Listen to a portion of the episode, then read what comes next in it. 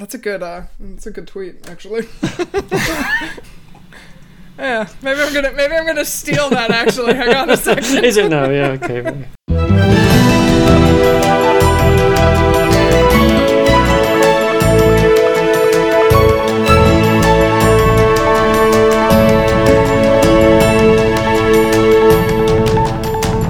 It's Sunday, January first, and this is the Dutch News Ophef of the Year Christmas Break Special.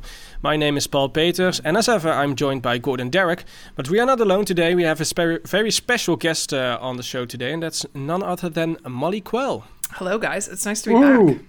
Ooh, wow. Very good to have you back. It's like um, you've only been away. Uh, as you might remember, last year we did uh, also this uh, this special, of course, and you um, uh, proposed to have uh, to to to make it an, a tradition for you to come back every year and do the Ophef of the Year special. So uh, it's your own fault that you're yeah, here. Yeah, I was yeah. going to say I'm not really sure what I was thinking. This was yeah. this is a dumb move on my part, but here yeah, we you are. You sort of become the you can become the ghost of Ophef's past. I shouldn't suggest ideas, but uh, for yeah. like a five-year anniversary episode, maybe we should do like a runoff between all of the best Ophefs. Oh, and wow. conclude. Yeah, that sounds like fun. Oh, or no, like that's a... ten years. How long has this Don't... podcast been around for? Yeah, too long. Too, way too, too long. long. Yeah, yeah. Way too it's long. Just, it's a symbol of how so we felt much. to move on. But anyway. Yeah. Let's move on. So this is the uh, traditional Ophef of the Year episode. Uh, this is sort of our version of the endless uh, end of the year list that we have uh, in this country uh, every year. Um, and every episode, of course, we discuss the Ophef of the week. Uh, and the Ophef is, of course, this sort of tiny uh, media storm that, um, uh, as it happens, seems to be uh, the most important thing uh, in the world. But after a couple of days, everyone has already forgotten about it. But um, um, um, um, Um, um, yeah, still managed to uh, to uh, uh, dominate the news and the media and social media. Um, I selected ten of the best Ophefs that we discussed this year. Um, we will discuss them in this episode to refresh yours, but also our very own memories. And at the end of the episode, the three of us uh, will nominate our personal favorite for the Ophef of the Year election. Uh, and uh, who's that going to be is uh, up to our listeners. Uh, they decide uh, who wins the Ophef of the Year title. You can vote for your favorite by clicking on the link to the poll in the liner notes. And uh, you can also win a very special prize, the uh, very uh, special one-of-a-kind Dutch News Ophef mug, uh, and patron supporters will have a double chance of uh, of winning. Um, so uh, yeah, good luck, and uh, uh, please vote. Uh, we want to know uh, w- which uh, which one was your favorite. Um, do we? But first, do let's we count uh, the let's vote. Is it is it, ca- is yeah, it a regular? Do, do we actually oh, count okay. the votes? Do so we actually count we, the votes? Yeah. I mean. Let's try to have a non-rigged election for once. Sorry, as uh, an American, I'm unable to uh, participate in unrigged yeah. elections. I'm, I'm, I'm just yeah, I'm just worried. Yeah, the, the thing is, if, if the vote doesn't go Molly's way, I'm worried we're going to have an insurrection at yes. uh, either your house or mine, Paul. Uh, I'm not really. Is, we my, can celebrate really that on January sixth. I will stage an insurrection if the vote does not go my way. That's uh, coincidentally uh, the day we will return with the podcast. Excellent. So, uh, excellent, excellent timing, guys. Yeah. um, and uh, as ever, we always uh, take a look at the uh, last year's uh, statistics. Um, how many people listened to us uh, in twenty twenty-two? Uh, that was uh, one hundred eighty-three thousand seven hundred sixteen people, Jesus. Or listeners, I have to say. My goodness. So uh, quite wild. a number of uh, That's like of the population of a medium-sized town. It's like, like yeah, Harlem yeah. or somewhere. Yeah, or, yeah. or one week of uh, the uh, new asylum seeker arrivals in the Netherlands, according to uh, the P V V. The best listened to episode was the first one of this year, the uh, PowerPoint Breakdown Edition, uh, and also uh, where we announced uh, who who won the uh, last year's uh, Ophef of the Year title. Do you rem- remember which one that was? I, first, I have a question. Do yes? you think that the that the Dutch News podcast is like gym memberships where everybody starts up in January and then like falls off the bus? Or is Very, the uh, best I, one listened because of the Ophef of the Year? I, I am looking at the graph right now, and everything suggests that people have been listening to us in the gym because it falls dramatically after January. And uh, yeah, right. Uh, uh, so I think you're right. Um, but yeah, the the I, Ophef of last year. I, not a clue. Do not remember at all. Was this, was this something to do with Katja Schuermann? Plain Sex Lady? Or was that two years no, ago? No. Katja Schuermann was three years ago. Oh, um, three years ago. Yeah. It, yeah, it yeah, seems yeah. so recent. Yeah. yeah, it really does. Um, no, last year's Ophef was... Uh, uh, yeah. Toilet paper? Toilet paper? Oh, no, that's two years ago also. Yeah, God, I mean, time has lost all meaning, basically. Okay, I will give you one hint. Yes. Muslim party penis cakes. Oh, my God, the penis cake thing was last year? Jesus fucking Christ. Honestly, there's no con- contest if we have a, like, Alpef of five years or whatever for the anniversary, because what what could possibly top this story? It's so absurd. Yeah, either that or the nursery sex party. Oh, the nursery sex party. God, there's so many good ones. They're all coming back, aren't they? This country, really. Can you can you quickly summarize what happened uh, if, with the uh, penis cakes, Molly? If I recall correctly, there was a guy who was a, I guess a, a P V V politician, somebody from like the right yes. wing. He yeah. converted to Islam. He joined a local political party or founded a local political party that was like pro-immigration or like pro-Muslim or pro-something like this. This is uh, Arnoud van Doorn, isn't it? Yes. Yeah, yeah, yeah, yeah. They selected people to stand in national, it wasn't national elections, yeah. local elections, yeah, it was, was national. national elections. Yeah. And it turned out that one of the people on their list was a... Number two. A, I didn't realize it was that high. Well, I guess, I mean... How much how much choice do you have, really? Uh, was a a woman, right, who owned a bakery, and as one of the things that she had on offer was to make sort of like penis and boob shaped cakes, I guess for bachelorette parties, like this kinds of it stuff. It was a specialization. She oh she specialized in. I mean, yeah. you know, you it's you need a lot of like forms and stuff. I I understand. As somebody who's baking a lot of things at the moment, I'm sympathetic. Like once you invest in the infrastructure to make a lot of penis cakes, you know, you don't want you got to get a return on your investment. Yeah, and this is the Netherlands. You will need three years of training and a certificate and yeah. an inspection before you're allowed to bake penis cakes, right? Right. Yeah. I mean, they yeah. probably yeah. have to get it.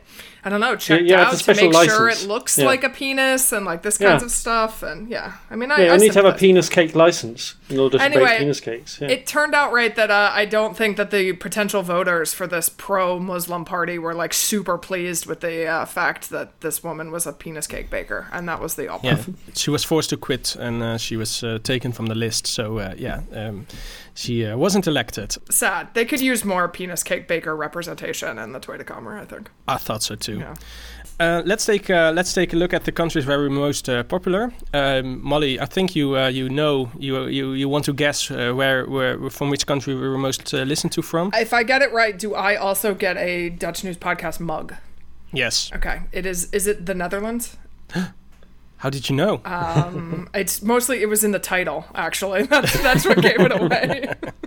Yes, the Netherlands, uh, and then number two is United States, yeah. number three United Kingdom, and number four was last year Canada, but uh, it has been uh, surpassed by another one. Uh, which which country do you oh. think that is? Would it be um, Belgium? Belgium, Australia? No, Germany. Germany. Germany. Wow. I was, I was, yeah. I was, I was going to be our next guess, Germany. Yeah. Mm. Yeah. Uh, Belgium is number eleven. Uh, Canada yeah. is now at number five. Mm. And um, uh, let's see, which, which what is a controversial country? The Russian Federation, for example. Yes. Yeah. Uh, number twenty on the list, Whoa, just okay. above Switzerland. And uh, uh, Molly, Molly, Molly's favorite country is Luxembourg, yes, of course. I'm curious. Uh, number yeah. twenty-six. Almost, probably almost all me listening to the podcast while I am in Luxembourg, I suspect. I think so mm-hmm. too, yes.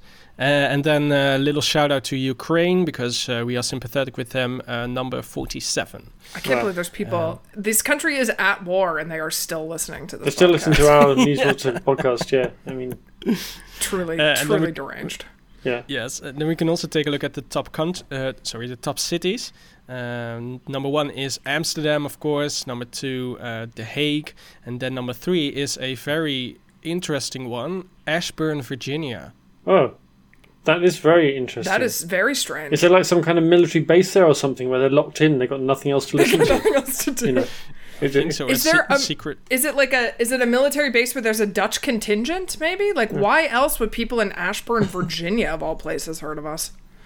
I don't know. I have some doubts about these statistics, yeah. especially Ashburn, Virginia. The rest right. makes sense, though. Uh, Amstelveen, Utrecht, Nijmegen, Rotterdam. Number nine is IJmuiden, which I also have doubts That's about. That's because we keep talking about Zeesluis IJmuiden, right? Yeah. I yes, think so. I think yeah, this is IJmuiden pride coming through. Yeah. yeah. I yeah, mean, yeah. Ashburn is like a suburb of D C, so maybe it's there's a contingent uh. of like... people who have Political come through the wants. Netherlands yeah. And, uh, yeah, yeah. and then have gone back to D C or something like this. Maybe it's like the Dutch ha- Dutch embassy people are there. I don't Could know. Could be. Do you have yeah. an explanation for Raleigh, North Carolina at number eight? There's not a lot to do in, in Raleigh. I think right. That's the explanation. I'm just wondering, is, is there some kind, maybe some kind of insurrectionist government in exile? A whole kind of uh, oh, bunch of F A D it. supporters have moved out to, to an encampment somewhere they, but, in the Would they be in, listening in the to us? It's, I think it's more likely that Jezus Leif to start another subsection there. Uh, we have, of course, a weird fan base in uh, Minneapolis. This is true. Yes, it's very true. strange. Uh, but people. that one is not on the in the top fifty list, and it doesn't go further than that. So I think uh, Minneapolis needs to uh, step up their game a little bit. I may be uh, in Minneapolis in the spring, actually. So maybe oh, really? maybe Ooh. that will increase our Minneapolis listenership. Go and look up our fans. Yeah, yeah. Let's hope so. Yeah. yeah. And number number fifty on the list is, and I don't know how to pronounce this, Setagaya Ku in Japan. Okay. Right. So, also interesting. If you're listening to us from Japan, please uh, let tell us know why. because I want to know. Tell us why, yes. And also if you're listening to us from Raleigh, North Carolina, uh, because it is a little bit of a mystery.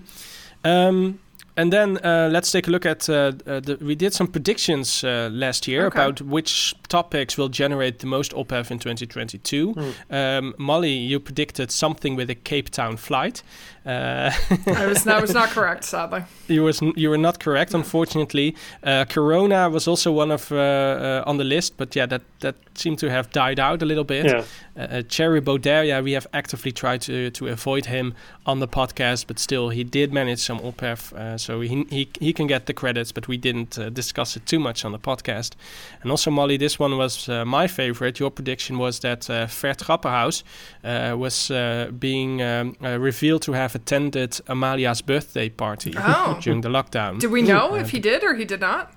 He did not, unfortunately. Ah. But ah, I I, I liked the idea of of uh, having that as a as an ophef. But unfortunately, that wasn't that the case. That would have been great. Yeah.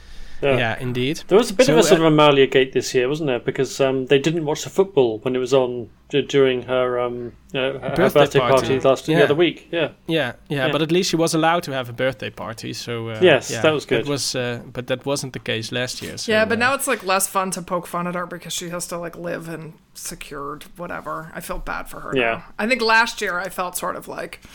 Yeah, little she, little she, comeuppance for being a bit spoiled, well, and now I just feel really bad for this poor kid. she she she did have a, a trip with a uh, with a Dutch submarine, yeah. and she uh, she f- have flown yeah. with an uh, F sixteen. So uh, yeah, that's probably to compensate for her uh, sort of forced lockdown, uh, be- but because of security issues. So I uh, mean, do we know if uh, this was a voluntary trip, or did they just put her in a Dutch military base, and this was how they entertained her while they were trying to protect her from the? They sent her to military school because she was so she was such a problematic teen that uh, that was the only option they had. Yeah, yeah. Uh, who knows? No, she's not. She's um, not a British royal. That's a, that's that's what they do to the, to those guys. That's right. Yeah. yeah. yeah. No, they just get them to make their own Netflix series, and then everyone bitches about them yeah. incessantly. Yeah. Speaking of which, I assume that you have seen, Gordon, this like unhinged thing in the Sun about this guy who claims that he oh, lays yeah. in bed. I like who? Yeah. How did this get published? Who allowed this to yeah. happen? It's a, yeah, it was, a, it was it was Jeremy Clarkson. He's oh, the guy yeah, who does yeah. the guy from the guy from Top Gear. Yes, yeah. And he said he, he that he hates Meghan on a cellular level, which yeah. I just think. And he uh, lays yeah. awake at night grinding his teeth, looking yeah. forward to the day where she's paraded naked through the street and people will throw fecal matter at her. Yeah, like it's it's, it's quite have, amazing. This good, yeah, the, I, the level and the detail of the obsession of these right wing pundits I, against Meghan Markle. I mean, I have a lot of shitty exes, and I don't even think I have ever had that level of vitriol for, like, exes who have screwed me over, let alone, like, some person I've literally never met before in my life. Yeah. Wild. Yeah. Anyway. So I can't imagine what it is about her that triggers these people, but there's Not something, cl- you know? And yeah, yeah, it's true. I really yeah. just... just it's, it's weird that nobody can put here. their figure on it, exactly, yeah. what it is about her that's so irritating to a certain... Yeah. demographic. To a certain type of racist, yeah. uh, let's take a look at uh, the ophefs of, uh, of twenty twenty-two, but first mention uh, a couple of, uh, of, of still noteworthy ophefs, but uh, the ones that didn't make uh, the shortlist. Uh, uh, uh, how about the Binnenhof drug deal? Uh, do you remember that? Oops. Binnenhof drug deal? No, I do not, no. But uh, there were some ministers uh, being uh, being uh, interviewed, and in the background you could see a suspicious guy ah, handing yes. over a brown envelope to one of the uh, ministerial aides, and then he walked into yep. the ministerial building. So yep. yeah, it looked like a drug deal, but it was probably uh, some piece of uh, a document or something like that. Um, my how just about a second, my Skype cut out for a second, but it, I feel like I didn't miss anything. That was you didn't miss anything, no, not at all. Yeah. Um, how about uh, Theo Hiddema leaving uh, F V D again? Oh. Yeah. For the third time, but yeah. this time permanently. Uh, the C D A wanting to ban French fries. Um, oh, yeah. That was brilliant. That. Yeah. yeah. Yeah. That was very good, yeah. Or uh, the Senate having a very important debate on the state of the rule of law, uh, but uh, that uh, debate couldn't uh, uh, start because the quorum wasn't met. There weren't enough senators present in, in, in the building. Uh, or how about uh, Sigrid Kaag wanting to throw away the Prinsjesdag uh, uh, suitcase uh, because that wasn't uh, uh, sustainable enough. Oh, yeah. Okay.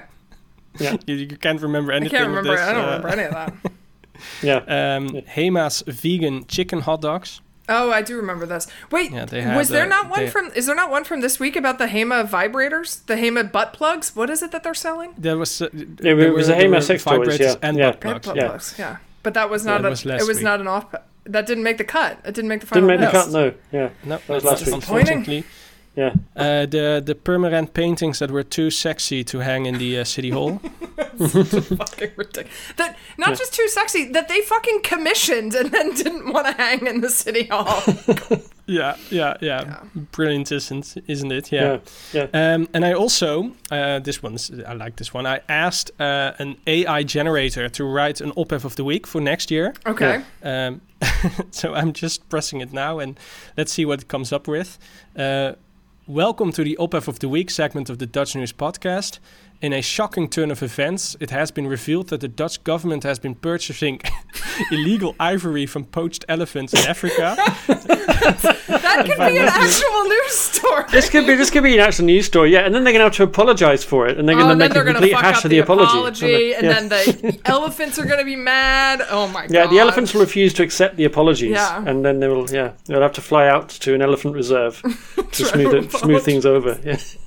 Well, it, it continues. Uh, environmentalists and animal rights activists are outraged at the news, and protesters have erupted across the country. The government has defended its actions, stating that the purchases were made for the purpose of scientific research and conservation efforts. However, critics argue that there are other, more ethical ways to obtain such materials, and that the government's actions only serve to perpet- perpetuate the illegal ivory trade.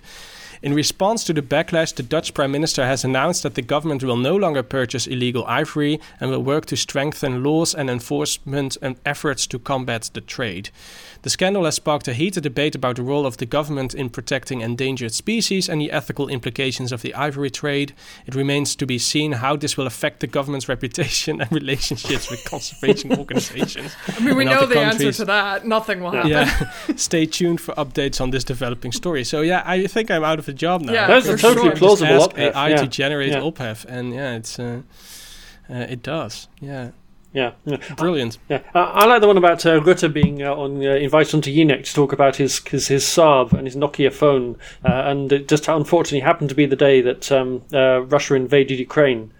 And oh, he had right. that yeah, kind of yeah, George yeah. Bush, my pet goat moment where yes. it suddenly dawned on him that there was something bigger going on going outside on. that he needed to acknowledge in some way. Yeah, yeah as the tanks yeah, the were Nokia phone, the Nokia phone thing wasn't on this uh, wasn't on this list. Also, that didn't make the cut the final time. No, that's right. Yeah, we we qualified that as news. Yeah, I think we said it, that that became too big a story yeah. in hindsight to, to qualify yeah, as op-ed. Yeah, yeah. yeah, yeah. I also wanted to give an honourable mention to one about the uh, the guy who's uh, remember the guy who was uh, expelled from his local F V D party because he set up a fake account to reply to himself about wolves. He, he was trying oh, to yeah. um to spread anti-wolf propaganda. Uh, yeah. on, on on the faith, on the local F V D account. Maybe the wolf out. paintball story is my favorite of the year. That's yeah. oh, it's such a toss, such a toss up. We um the the week that the Rutte phone thing happened, I was covering for the Associated Press, and we had this debate about whether or not we were going to do the story at all because like they were like, well, it's kind of like probably too local or whatever. But then the A P photographer was at the Binnenhof and got photos of Rutte like being unable to use a smartphone. He has like ten photos of Rutte like juggling the smartphone, and he like can't figure it out, and like this whole thing. And once they got the photos, they're like, fuck it, well now we have to run with the story, because we have all these photos of like Rutte being unable to like use an iPhone, basically. It was very funny. Shall we uh, dive into uh, the best op-ed yes, of twenty twenty-two? Yep. Uh, we start in uh, week five um, in Rotterdam, where a historic bridge was supposed to be dismantled to make way for a yacht owned by Amazon C E O Jeff Bezos. The four hundred fifty million euro superyacht was constructed at shipbuilder Oceanco in Alblasserdam, a few kilometers uh, upstream from Rotterdam. And with a length of one hundred thirty-seven meters, the ship will be uh, the largest privately owned yacht in the world, and it w- will also have three enormous masts, and uh, these uh, are the ones that caused uh, the, the problems, because they are too tall for the uh, bridges in Rotterdam. And for that reason, the shipbuilder requested the municipality of Rotterdam to dismantle the center part of a historic railway lift bridge to allow the yachts to pass through. Uh, and local media outlet R T V Rijnmond reported that uh, this permission was indeed granted, and that caused enormous uh, ophef, because mm. the rail- railway bridge, uh, locally known as the Hef, Uh, which is a nice uh, yeah. uh, echo of ophef. Yeah, so we have hef ophef. Yeah, hef ophef. Uh, Jeff hef ophef. Uh, it was constructed in nineteen twenty-seven and was heavily damaged during the bombardment of Rotterdam by the Luftwaffe in May nineteen forty, uh, which destroyed uh, the complete city centre of Rotterdam. Uh, the bridge was quite literally the first thing that was repaired because uh, of its vital importance, and it became a symbol of both the old and the new Rotterdam. Uh, in the nineties, a tunnel under the river replaced the bridge and was turned into a monument, and the middle section was hoisted up permanently to allow ships to pass. But yeah, unfortunately, this isn't uh, high enough for Bezos' superyacht. Uh, and immediately after the news that the bridge would, was going to be taken apart came out, uh, yeah, there was ophef. Many people wondered why a billionaire that exploits his personnel should be granted these kind of privileges uh, and have a monument dismantled. But other people didn't see the problem and pointed at the economic importance of Oceanco for the region. They said the bridge will be taken apart only temporarily, and that the shipyard, and by extension Bezos himself, will pay for the entire operation. There was also a petition to revoke the permission. It was signed thousands of times, and there was also a Facebook group that was calling on people to throw eggs at the ship when it passed Rotterdam. Um, the ophef also made headlines across the world. Uh, you could uh, see the story in the New York Times, the B B C, the Guardian, all sorts of places. Uh, but as a result of the outrage, the municipality decided to uh, keep the bridge intact and uh, wouldn't uh, uh, grant this permission to Jeff Bezos. So um, yeah, sometimes ophef uh, uh, leads to leads to uh, to to things that uh, uh, are for the better, I think. Yeah. So what has happened now with uh, Jeff Bezos' yacht? Is it still under construction? Is it? Uh, it is, but they managed mysteriously to to have it moved to a different place in the port of Rotterdam. So yeah. it's now uh, it now has open access to the North Sea. I don't know why uh, uh, uh, they haven't come up with this in the first place, yeah. but uh, it's uh, somewhere else in the port of Rotterdam being uh, finalized. So um, yeah, um, um, um, um, there's no need for the for the have to be dismantled. Right. So basically, they sent Jeff Bezos's um, order to to the neighbors, today, which is, I think, a nice. Uh, A nice circular touch. Exactly. Yeah. Um, yeah, I think that this is, I think, one of my favorite ophefs, because it, it involves just so many layers of of um, yeah of, of fun side ophef, and uh, yeah, I think this this one is my favorite. Yeah.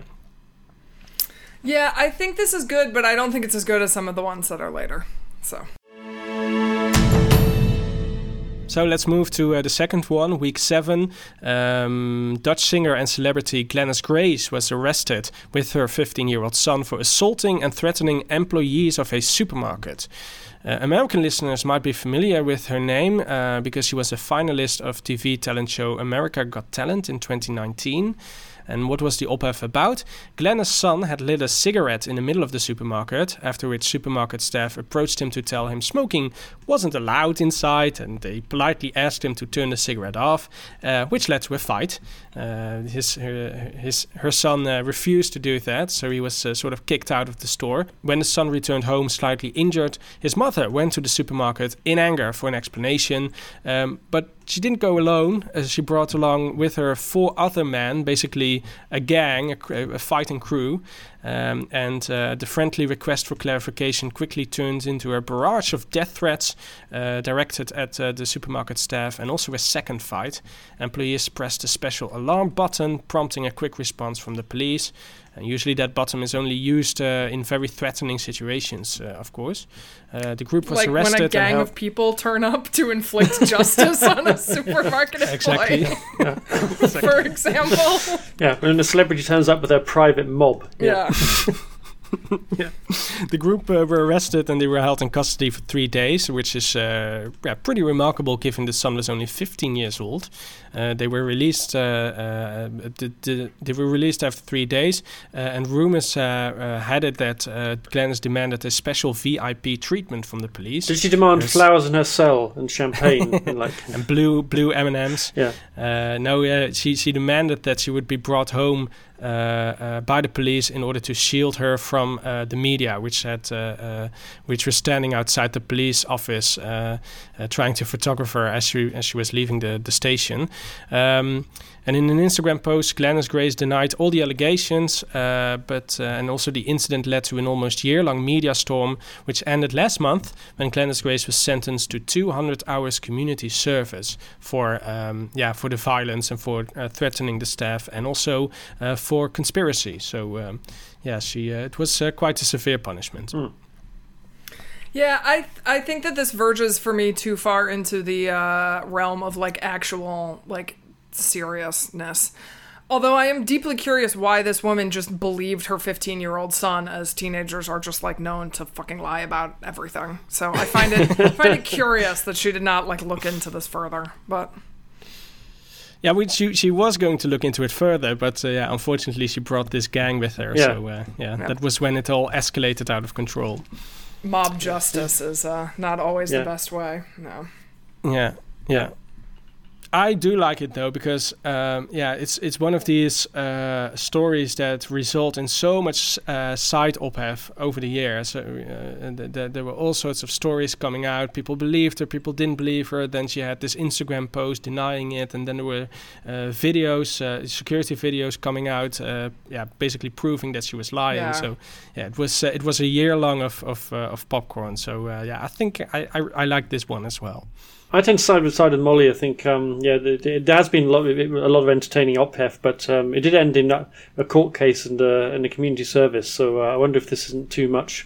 The straight has kind of crossed the line into into the realm of news, and uh, we can't really consider it ophef anymore. Uh, if only this fight happened on a flight from uh, from Cape Town to to Amsterdam. Yeah, yeah then it would have been uh, yeah, a different story. Then it would have been, been absolutely sure. fine. Then yeah. it would then yeah. it would have yeah. gotten gotten your your approval. I yeah. think yeah.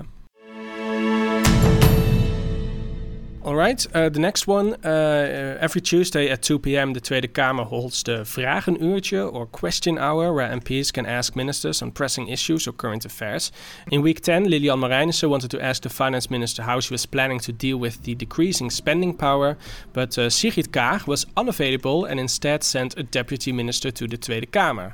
Uh, this happens a lot uh, when ministers have other uh, important things to do, but according to Kaag's official schedule, she was in Limburg to give a speech on the E U at Maastricht University. Uh, Marijnissen pointed out that this was strange because ministers are expected to keep question hour free in their agenda uh, in case they get summoned.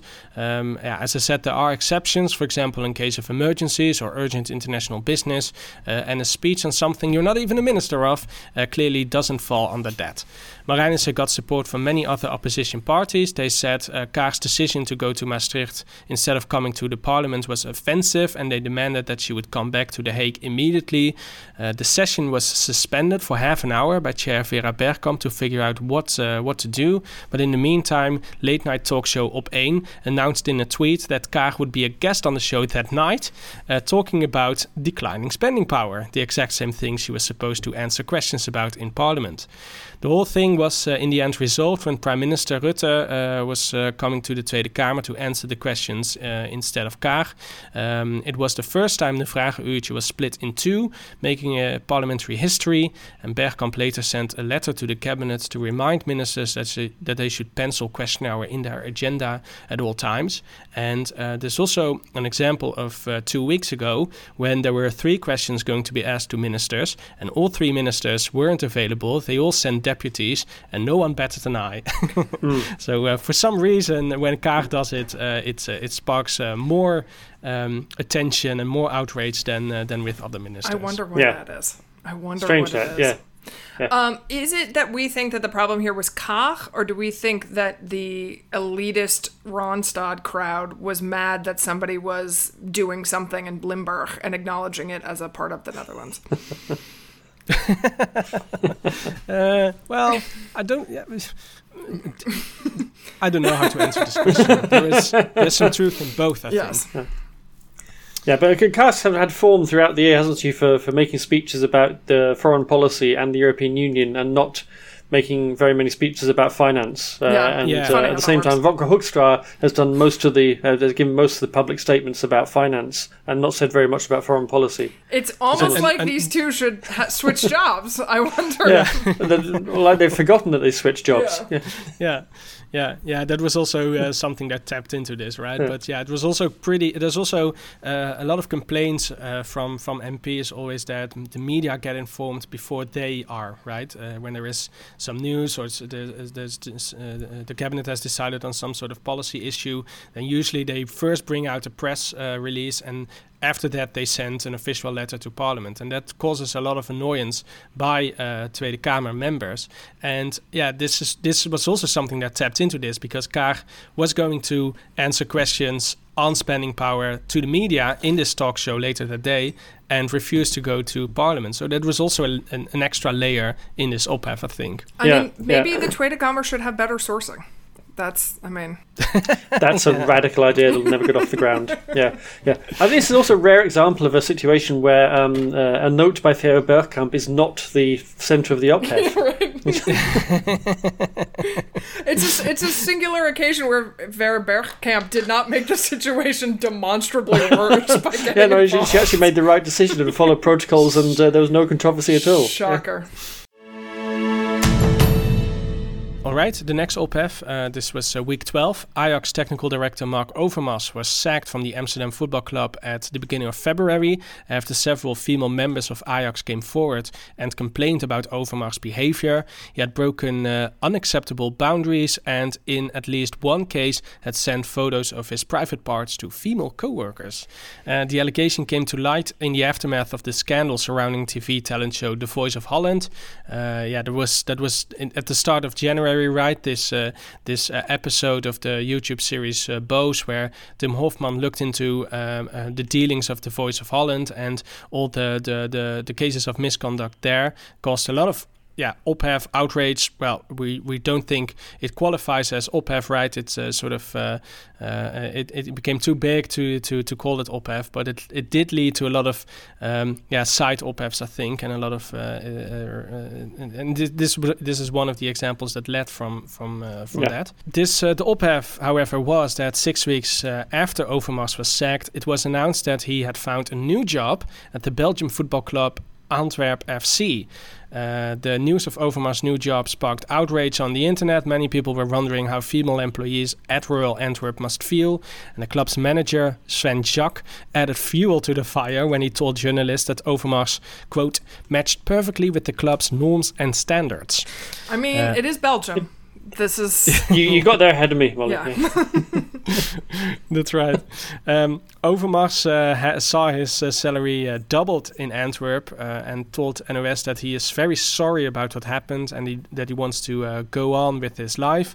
Uh, he also said that he also promised that it won't happen again, uh, but uh, nonetheless, several sponsors announced uh, they were going to break with Antwerp because of the ophef. Uh, and months later, the club acknowledged that they had, quote, communicated poorly, Uh, but said that they had made strict contractual agreements with Overmars to ensure a w- safe working environment for other staff. I mean, this all sounds very Belgian. I I just reported on a case from the European Court of Human Rights where a Belgian newspaper was fined by a Belgian court for airing an interview with a couple who had been running for like fifteen years a quote-unquote wrestling club at the local high school in which they made girls wrestle naked and made men pay money to wrestle against them. And they videotaped this and sold these videotapes. The couple agreed to do an interview on television and then got mad because they thought the interview portrayed them badly, which... And they sued and for defamation and ultimately won. And then the European Court oh, wow. of Human Rights was like, this is not how this works. You will, in fact, pay this radio station or T V station a bunch of money for fucking this up. So, yeah, this all sounds very Belgian to me. I think that... To be honest, your story sounds more Belgian than this it's one. It's so I think. Belgian. Yeah. It's just something that could only happen in Belgium, really. Yeah. Yeah, yeah, th- uh, uh, yeah. I think Belgium is, is the place where, where, where you would uh, you would go if uh, you, if you were seeking asylum from a country that expelled you for sending dick pics to yes your, your co-workers. Yeah, yeah. I think yeah. I think Gordon's take is the right one on this. All right, moving on. Uh, the ophef of week uh, twenty-three was uh, a new chapter in the ongoing saga of the so-called horror ministry. Uh, Just to remind you, in twenty seventeen, the Ministries of Infrastructure and Foreign Affairs moved to uh, the Rijnstraat seven building after it was renovated by renowned architect firm O M A. But as soon as it opened, public officials came with an endless stream of complaints. The building's climate system didn't work, uh, there were not enough workplaces, and the flex black com- concept meant that every morning the ministry employees had to undergo some sort of hunger games to fight for a spot. And on top of that, the designer staircases were extremely dangerous, and multiple public servants were injured after they fell from the stairs because they couldn't see the steps properly. Uh, the building was described by some uh, as a horror ministry, but despite all the problems, it was awarded a prestigious architecture prize. I'd uh, allowed to query the use of the word "despite" in that sentence. Yes. It's not the it's not the case that that's the reason they were awarded a prestigious yes. ar- architecture prize. um, you never know with architecture prizes, uh, to be honest. Um, there were also complaints about the lack of privacy because the open floor plan meant workers could no longer have private conversations or phone calls.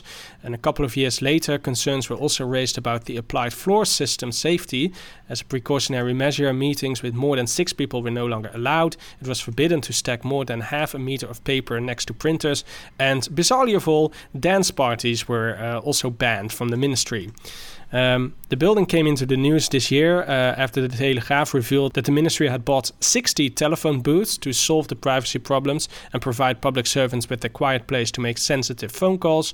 Uh, this seems like a good solution, but the total cost of these booths was apparently seven point six million euros, which translates to one hundred twenty-seven thousand euros per booth. And I've included some photos of the booths in the script, so um, um, take a look at it and uh, uh, tell me what you think.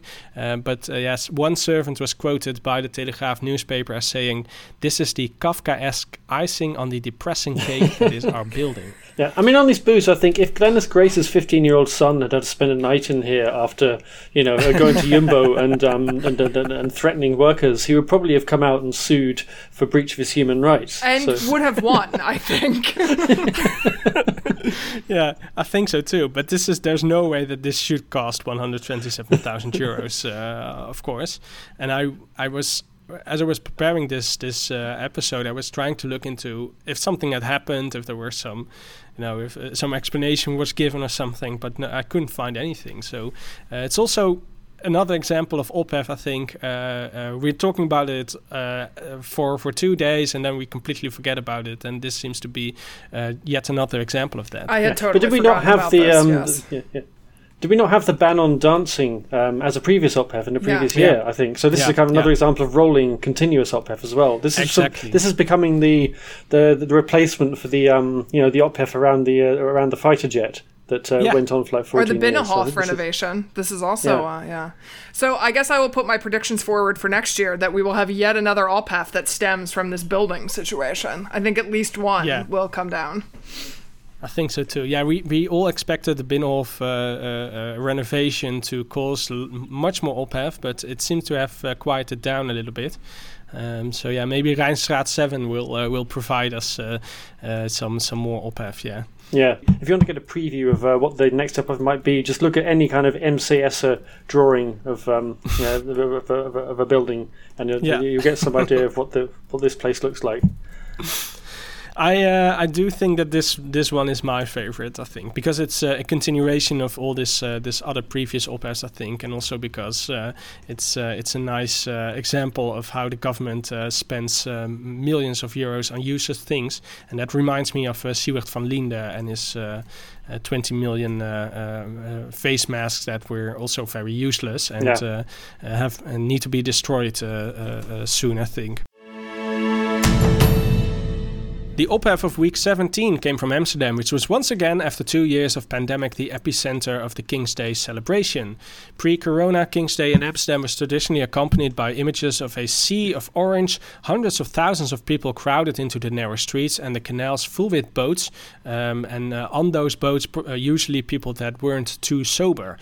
Um, to avoid a return of the negative sides of this tradition, because Amsterdam trying to sort of clean its image, right? So they are banning uh, uh, prostitution, they are banning uh, uh, uh, coffee shops from the city centre, and uh, yeah, this was one of the other yeah, the, the, examples. They're banning the beer bikes as well, so you the can't now get on a well. bike with eight of your friends complete and get completely completely leathered and then cycle yeah. through the city streets. Yeah. Yeah. Yeah, and I think this overcrowding on King's Day and and and similar uh, uh, holidays is is is one of uh, is is another aspect of this uh, uh, uh, of the Amsterdam image they wanted to get rid of, um, and to avoid a return of the negative sides of uh, the King's Day tradition, uh, the municipality had announced a number of limitations on the celebrations.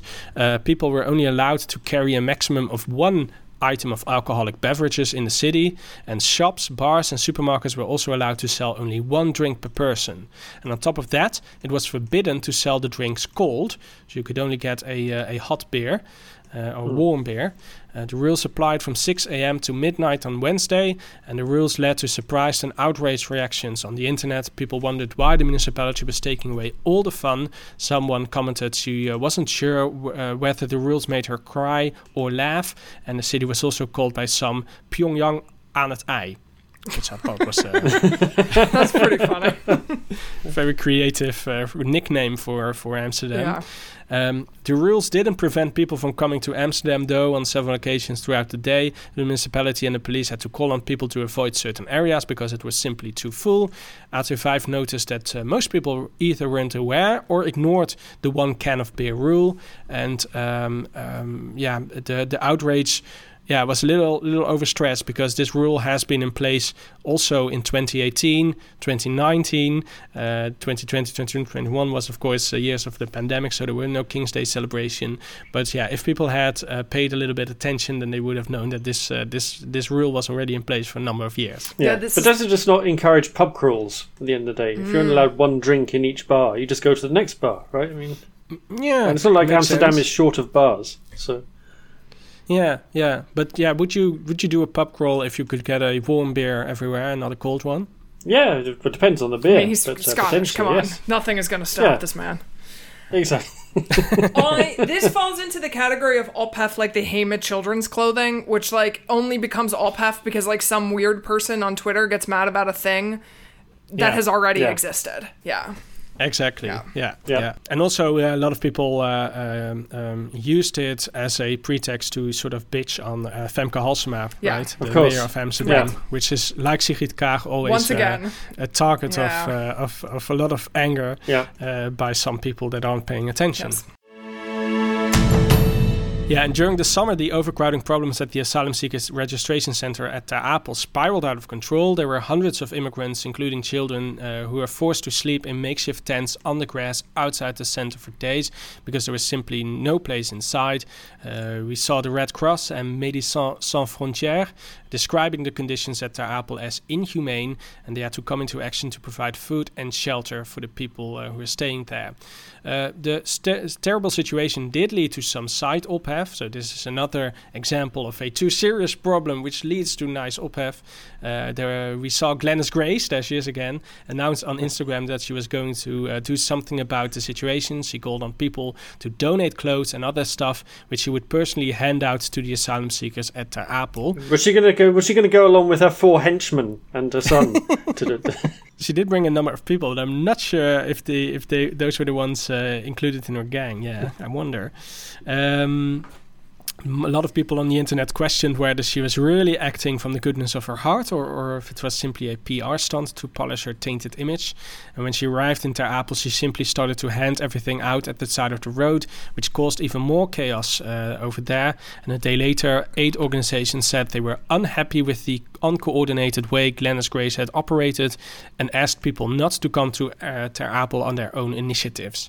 Yes. The real ophef, though, was that daily talk show Op één made a lot of people raise their eyebrows after it announced they would have a special Ter Apel themed episode broadcasting live from the tent camp outside the asylum seeker center. Oh God, who thought this was a good idea? Who thought this was a good idea? The episode was uh, filled with guests working in and around Ter Apel, and that was their official uh, excuse. They said, well, we are going to invite a lot of people who work there, and Ter Apel is so far from Hilversum that uh, yeah, we could better just have the, the the episode broadcast from there, so that would save them a lot of uh, uh, uh, travel time. Uh, but still... Um, The, the the ophef literally exploded when, during the live broadcast, a group of asylum seekers emerged behind the tall fences set up around the talk show table. Many people called the decision to broadcast from Ter Apel shameless and wondered if we could sink any lower. Um, yeah, the explosion of outrage I saw on the internet during that broadcast was just some an un- unprecedented, I think. Yeah. I've never seen something like that.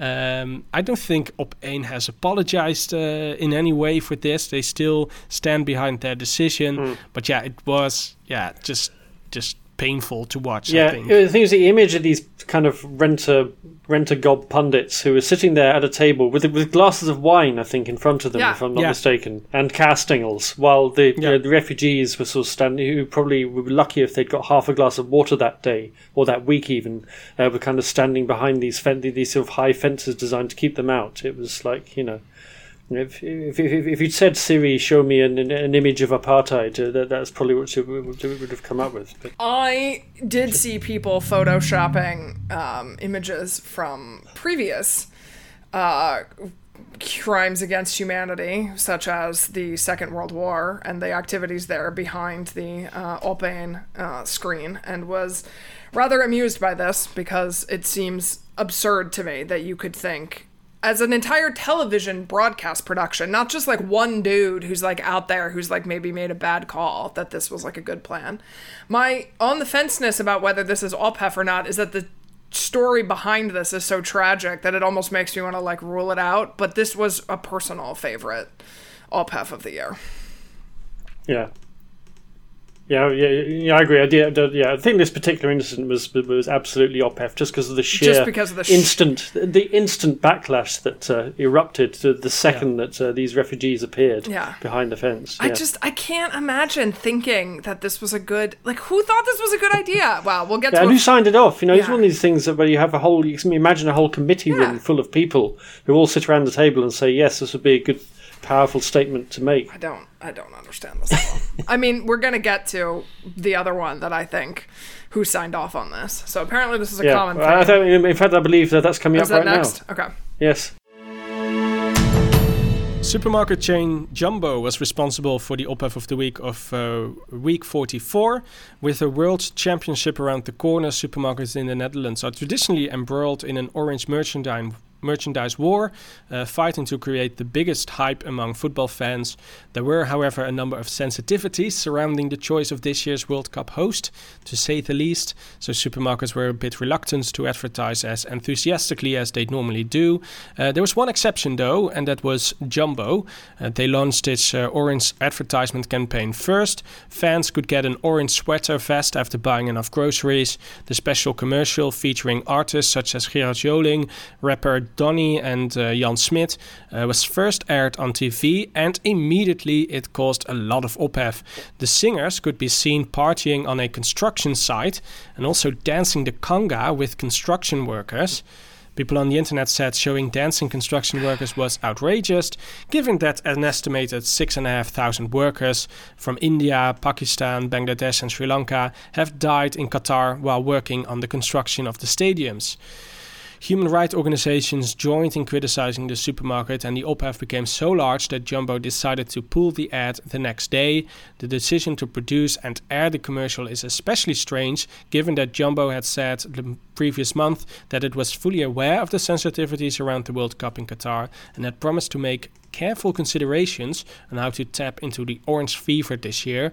Um, but yeah, they uh, failed dramatically yes, in they, uh, they went carefully there anyway. Considering what they or were doing. Or did they carefully consider it and just come to the conclusion that this was the best idea? we, that they thought there's no way we can we can we can handle this properly, so we can just do it in the most outrageous way uh, imaginable. Yeah. And uh, I mean, do we think that, that this has any this decision has anything to do with the fact that the Jumbo C-suite was all sitting in jail for like money laundering stuff? And then, like some yeah, they got other things on their mind, didn't they? Yeah. First year marketing ex- assistant was the one who signed off on this plan.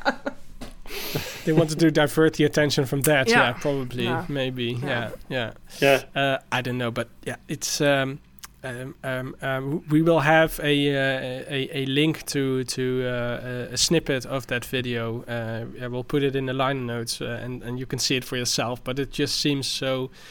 So completely, yeah, tone deaf to uh, to to to include these dancing construction workers in a conga. Yeah. Uh, Wild. Yeah, it it does seem bizarre when you think that in the run up to the World Cup, there's already so much kind of sensitivity and a lot of people sort of feeling like you should that any that either there should be no publicity at all, or that any publicity should be quite toned down and modest, and the whole D sixty-six idea of having adverts about human rights at half time on the big screens. So there's always already a kind of, you know, quite clear culture of, um, you know, we, we, we should be, uh, we should proceed with caution here. And then to, to still manage to produce this advert in the, yeah. in the midst of all that is, is, is quite staggering. And there are probably still people at Jumbo who think privately that it was a good idea, and it, uh, you know, because there's no such thing as bad publicity, right? Or like that That's people right. so are just being also, too sensitive, like, you know. Yeah. Yeah, there were also a lot of comments on the internet of people uh, saying that we are too sensitive and uh, about this, and uh, they didn't see any problems with it. So you also have that group of people, but I think everyone who is in their right mind uh, sees that this is not something yeah. that you should do.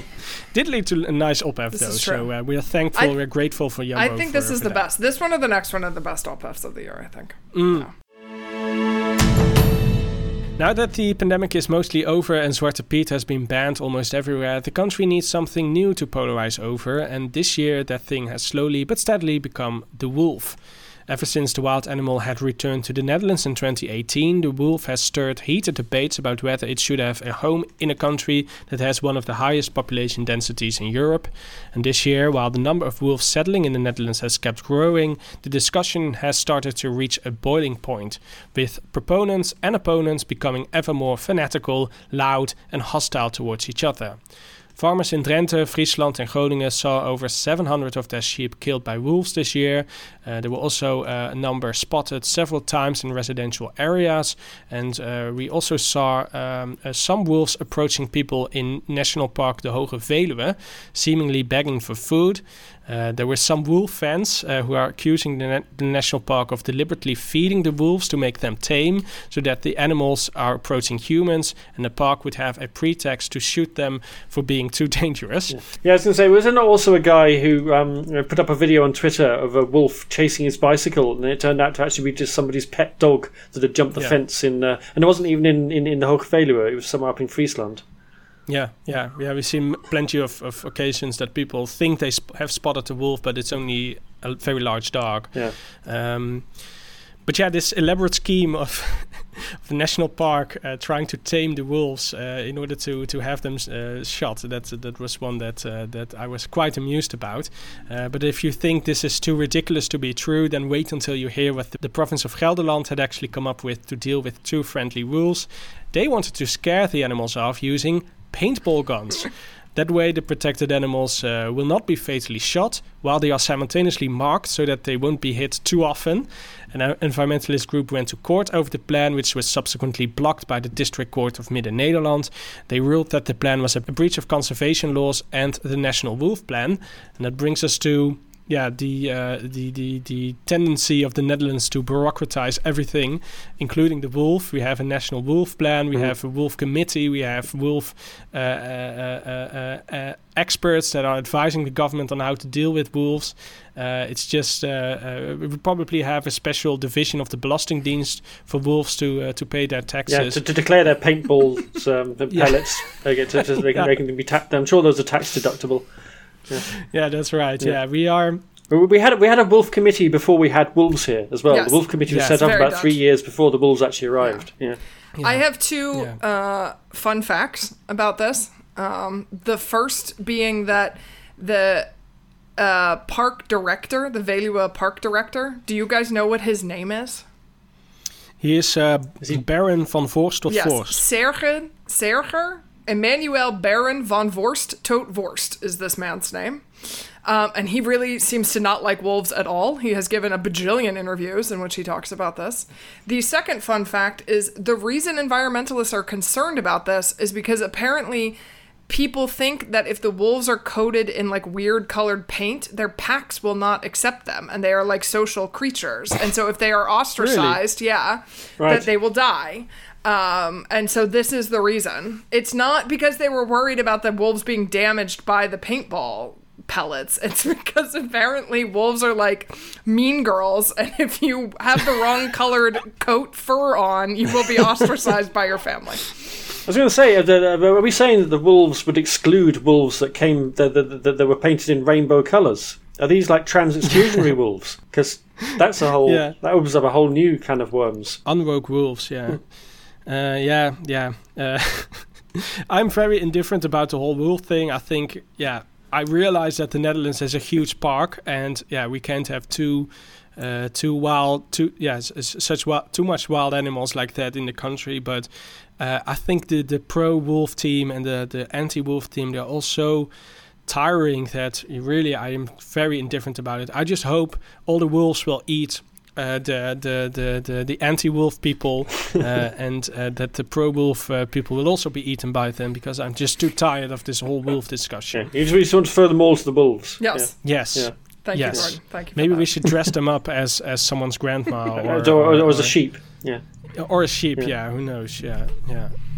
I'm open to all suggestions uh, and to elaborate schemes. So uh, Baron van Voorst tot Voorst, uh, please come up with, uh, with all your ideas. I'm open to all of them.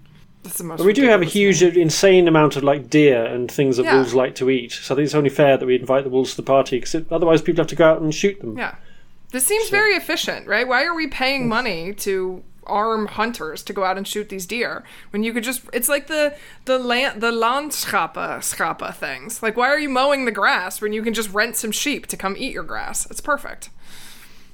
I mean, we, we do we really want to invite wolves to to to uh, to Flevoland? I yes. mean, that seems to be. Uh, that's cruel on the wolves, I think. I yeah, it's very cruel. Yeah. I think, yeah. I mean, it could. We could. I, this is called solving, you know, two two birds, one stone situation here, I think. So we have poldered this entire province only to have wolves hunt deer. There. I mean, have we considered just releasing the wolves in Urk, though? I'm open Sing? to that, I mean, we yes. gotta get creative with the uh, yeah. with the suggestions here, I think. Um, uh, uh, do, do, how uh, uh, how do we think uh, is uh, is uh, Friesland still constructing this anti-wolf fence around the, the, the province, province or not? Yeah, the whole province. Yeah, yeah, but which Drenthe is going to have to pay for? Yeah, yeah. This is true, Molly. By the yes, way, yes, I, I think I had heard about this, which is absurd. Yeah, yeah, yeah, yeah. yeah. Actually, speaking of Urk, um, I think it was in the news this morning that Urk is going to have um, Sooty Face Piet's from next uh, oh next year. It's so it's oh. uh, the last bastion of Zwarte yeah. Piet is, is falling, oh. which kind of brings us rather neatly into into the last uh, op-ef of the of the year can, contender. Yeah. Yeah, you're right, yeah. because uh, an important part of the uh, Sinterklaas tradition is that every year there must be some sort of ophef surrounding the Dutch equivalent of Santa Claus. Well, actually, Santa Claus is the American equivalent of Sinterklaas, right? Whatever yeah. makes you guys feel better. In historic sure. terms. Yeah. Um, in recent years, the traditional ophef source has shifted from blackface uh, to the uh, Sinterklaas Journal. That's the children's T V show in the form of a daily news broadcast covering the adventures of Saint Nicholas. As always, Sinterklaas uh, travels in the first week of November to the Netherlands by steamship. And as always, something horrible goes wrong, threatening the arrival of Sinterklaas. And this year's storyline was especially dramatic because two days before the Sint was scheduled to arrive in Hellevoetsluis, the Sinterklaas Journal episode ended abruptly after Sinterklaas' ship, carrying all the presents and candy, could be seen sinking to the bottom of the Gulf of Biscay. What is wrong with this country? The final shot was a mitre floating in the water, suggesting that Sinterklaas had drowned. I mean, I went to the Efteling for the first time and was, like, shocked to discover that, like, the little matchstick girl is considered, like, a fun child's attraction. Like, sure, let's go see a cute story about a twelve-year-old girl freezing to death. That sounds great. What What is wrong with you people? Did you have an opportunity to uh, skate on the ice, though? Uh, I did not skate on the ice. I did throw thing, throw trash in the extremely uh, sexually charged trash cans that are at the Efteling. Uh, yeah. And you, you didn't throw the them in the mouth st- of Monsieur Cannibal. Yeah, yeah. No, the Cannibal was gone though. They've uh, that's oh, is he gone? The wokes right. have gotten to the Efteling. Cannibal is gone. Oh. There are still some other real questionable. Uh, Still some things that need to be cancelled. Yeah, there's some things that need to be cancelled. Um, but the little matchstick girl I found particularly upsetting as you're like walking through with a bunch of six-year-olds who are just like very excited to see a little girl freeze to death, which is what you see there. Mm. Yeah. Going back to uh, Sinterklaas though, uh, parents were furious at the public broadcaster. They as said they that their kids be. were shocked, shocked by the episode and complained that their traumatized children couldn't sleep and were crying all night in their beds. However, the next day it was revealed that the Sint had survived the sinking of his ship and had found a different mode of transportation in the form of an airplane, and that caused more ophef in turn by environmentally sensitive parents saying that Sinterklaas should not have used the plane in times of climate change, and uh, he should have set the right example and have gone by train, even though it would have taken him several days to travel from where he was to uh, to uh, Hellevoetsluis. And he would have had to take a train um, through Belgium, which is a human yeah. rights violation. Mm-hmm. And he and he had to stand in the train as well yeah. because there were no seats. No t- and yeah. he didn't buy a ticket in time, so. Yeah, and they also completely forgot about the fact that he would otherwise have used a literal coal-driven steamship yeah. to come to the Netherlands. Minor detail. So I think yeah. I think a plane is uh, more environmentally friendly than uh, than a steamship, though. Eventually, Sinterklaas arrived on time, but he did need a new ship, and an online competition for the name of Pakjesboot's twelfth replacement was immediately announced. Yeah, was it won so, by Zeesluis IJmuiden? I'm, I'm sure it did. I tried to look this up if there was uh, th- there was already a winner announced, but there wasn't. So um, yeah, I'm ca- kind of doubting that if they did, that they actually uh, did put out a competition. But if they did, uh, Zeesluis IJmuiden would have definitely won. Yeah, or Pakjesboot with Pakjesboot face. Yeah, exactly. I do have a uh, Zeesluis IJmuiden coaster though, and I think I will include it in uh, in, the, in in the prize. Oh, you definitely so, uh, should. Yeah, yeah, yeah. yeah. Wow. So uh, not one but two prizes that uh, that are given to the winner of the uh, of the of the voter of uh, of the ophef of the year. Mm. And that brings us to the nominations. Who do we think? Uh, who, who are we going to nominate? Um, I think I'm gonna go first to Molly. Molly. What's your favorite I one? am going to continue to rig elections around here and insist on getting two. And I want the Wolves uh, and... Mm, yeah, the Ter Apel. The Op one up Ter Apel situation. Wolves yeah. and Op one Ter Apel. Yeah. Can you ex- explain a little bit why? I mean, the Wolves, I think, is a classic. The classic ophef, right? Like, this is a thing. Nobody shot any wolves. Nothing bad actually happened. This was just a lot of people, like, blowing a lot of smoke on Twitter. Um, and it's completely died down and gone away because, of yeah. course, it has. Um, yeah, and, and also it caused outrage on all sides, yeah, right? You're out, outraged the people mad. who didn't want the wolves and the people who did want yeah, the wolves. Everybody and the people mad. who just... I love it. And, and the people who got upset about the wolves having their their, their rights to have um, uh, monoco- monochrome coats uh, breached. As well, yeah. um, and yeah. then the Op one is the classic. How did this get by? Oh, maybe I want the Polonaise. Mm, no, I'm going to stick with the yeah, the Jumbo yeah, commercial. The Jumbo yeah. commercial. Now I'm going to stick with the uh, the Ter Apel thing. It is the classic. Okay. How did this get approved? Ophef. Like, who thought that this yes. was okay? And I think it's always good to have a like, how did we get here situation. Okay, very good. Uh, Gordon, what's your pick? I'm kind of uh, sort of uh, split between two, uh, both involving Jumbo, either the Jumbo Polonaise um, I think Jum- or the Glennis Grace, I think or the Glennis the, Grace fight. The rem- well. Yeah, I think as the representative of Jumbo on this podcast, you have to. Uh, you you mean the only person who actually shops there, yeah. Yes. Yeah, yeah. It's your, we could have also picked uh, two Hema-related yes. ophefs, uh, the the hot dog, uh, uh, nah. the the chicken hot dogs, and the sex toys. But uh, uh, maybe I should have picked one one Hema. One Hema, one, one Hema. Hema. Yeah. There's no there's no yeah. Albert Heijn. No, because Albert Heijn is the superior yeah. grocery store, as we have discussed oh, no, no, at length. Yes. Have you made your decision? Yeah, I, I'm going. I'm going to have the. Um, uh, yeah, I'm going to have the World Cup commercial. The World Cup commercial, yeah. Good. Then th- I don't have to choose that one. Um, and what are you going to pick, Paul?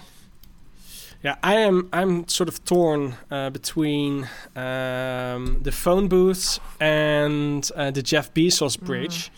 Mm. Um, I like them both very much. Uh, but uh, and and if Gordon wasn't going to pick the uh, the Jumbo uh, uh, World Cup commercial, then uh, I would have been uh, torn between three. Uh, items, but I think I'm gonna go for the Jeff Bezos oh. bridge, ah. just because of how bizarre uh, and strange it is that Jeff Bezos causes ophef in Rotterdam with dismantling a monumental bridge. I mean, if you had asked an A I generator to come up with something like this, then th- th- he wouldn't have yeah. done it, because it's just so outrageous. Yeah, I think. I yeah. uh, So I think the outrageousness of, of the bridge is uh, is is is the one that um, attracts me the most. Even though I think uh, the the phone booth needs an honorary yeah. mention. Yeah, see, um, I, I, I, I was kind of uh, actually deliberately leaving the phone booth alone because I expected you to pick yeah. it. So uh, mm. yeah. it's a classic Paul choice too, because this is like an yeah. infrastructure. It's like a civil engineering O P A F, which is, you know, his passion project. Yeah, but also involves the parliament yeah. and that uh, terrible yeah. building. So yeah. Ooh, yeah, no, uh, no, I mean, just um, insist on um, getting two, and then we have five. I mean, there's no rules. We make up the rules. It's fine. That's right. I insist on two. Go. I will I will right. pick the Jeff Bezos bridge. Um, and So do I only uh, get one now? I mean, yeah, you, you only, only get, get one. one. no, no, no, no. Oh. I'm going to I'm gonna stick to the rules. I will pick one, uh, the Jeff Bezos okay. bridge. Okay. Can I have three, and then you I'll pick s- the uh, phone booths one no. also? Because then I'll, I'll insist on the second one and pick Glennis Grace, and we'll end up having to just list all ten. Okay, fuck it. We have six, six uh, nominations. Glennis Grace as well, and the phone this, booth. Okay. This election is has, is less reliable than any of Elon Musk's Twitter polls. I mean, uh, I, th- I think it's appropriate that uh, being in the Netherlands, we're gradually increasing the number of uh, choices at, at, at every at every subsequent election. Because you know, yes. eventually we'll need a bed sheet size. yeah, no, but, yeah, but, but, you know, in a couple of years, every, literally every voter will be able to pick their own ophef. Yeah, right? yeah. I wonder what Jesus Leef would pick. Uh, the Hema dildos, maybe. I'm sure they Hema would. Hema butt yeah. plugs. Hema butt plugs. Yeah, uh, as long as they're cross-shaped. Yes. Um, yeah, I think that's, that's it. This is the uh, Dutch News uh, podcast uh, end of the year special, the ophef of the year awards uh, special. Uh, as I said, you can vote for one of the six nominees. We intended to have three, but there are six now. Apparently, for some reason, they're, they're, they're, uh, they're all split. It's, it's been like internal. No. Fights between the contenders. No. Yeah. yeah, exactly. I mean, we could just um, have a, a seventh choice, which is the Henk Krol Partij, if you want. no, no, no, no, we seven. can't. No, we just keep with six. Um, yeah, you you can uh, find the link in the liner notes, and if you want to win one of the prizes, then uh, yeah, you can uh, add your email uh, address uh, as well. Um, we'll really reveal the winner, I think, uh, January sixth. That's the first episode we have uh, in the next year. Don't we, Gordon? I uh, think so, right? Yeah, except I won't be there. So oh. you were going to ask Robin. Okay, so. then, yeah, so you must be there. So the winner will be announced uh, the the one after that. So on, that's January thirteenth. On Friday the thirteenth. And yeah, seems yes, fitting. Yeah. Friday the thirteenth yeah. seems very fitting. Uh, thank you, Gordon. Thank you, Molly, for joining us. Uh, as ever, we will see you back next year, I think. And. Um, Uh, thank you for listening, and also a special thanks to uh, all our Patreon supporters, because uh, without you, we wouldn't be able to keep this horrible podcast afloat. So uh, thank you. Uh, we will sink faster than Sinterklaas's uh, steamship. Exactly. Thank you for putting the three very tall masts on this uh, podcast boat. Uh, and uh, yeah, thank you. And then guiding it through the Zeesluis. Yeah. Yes, and uh, hope you have a very nice uh, Christmas break, and uh, see you all next year.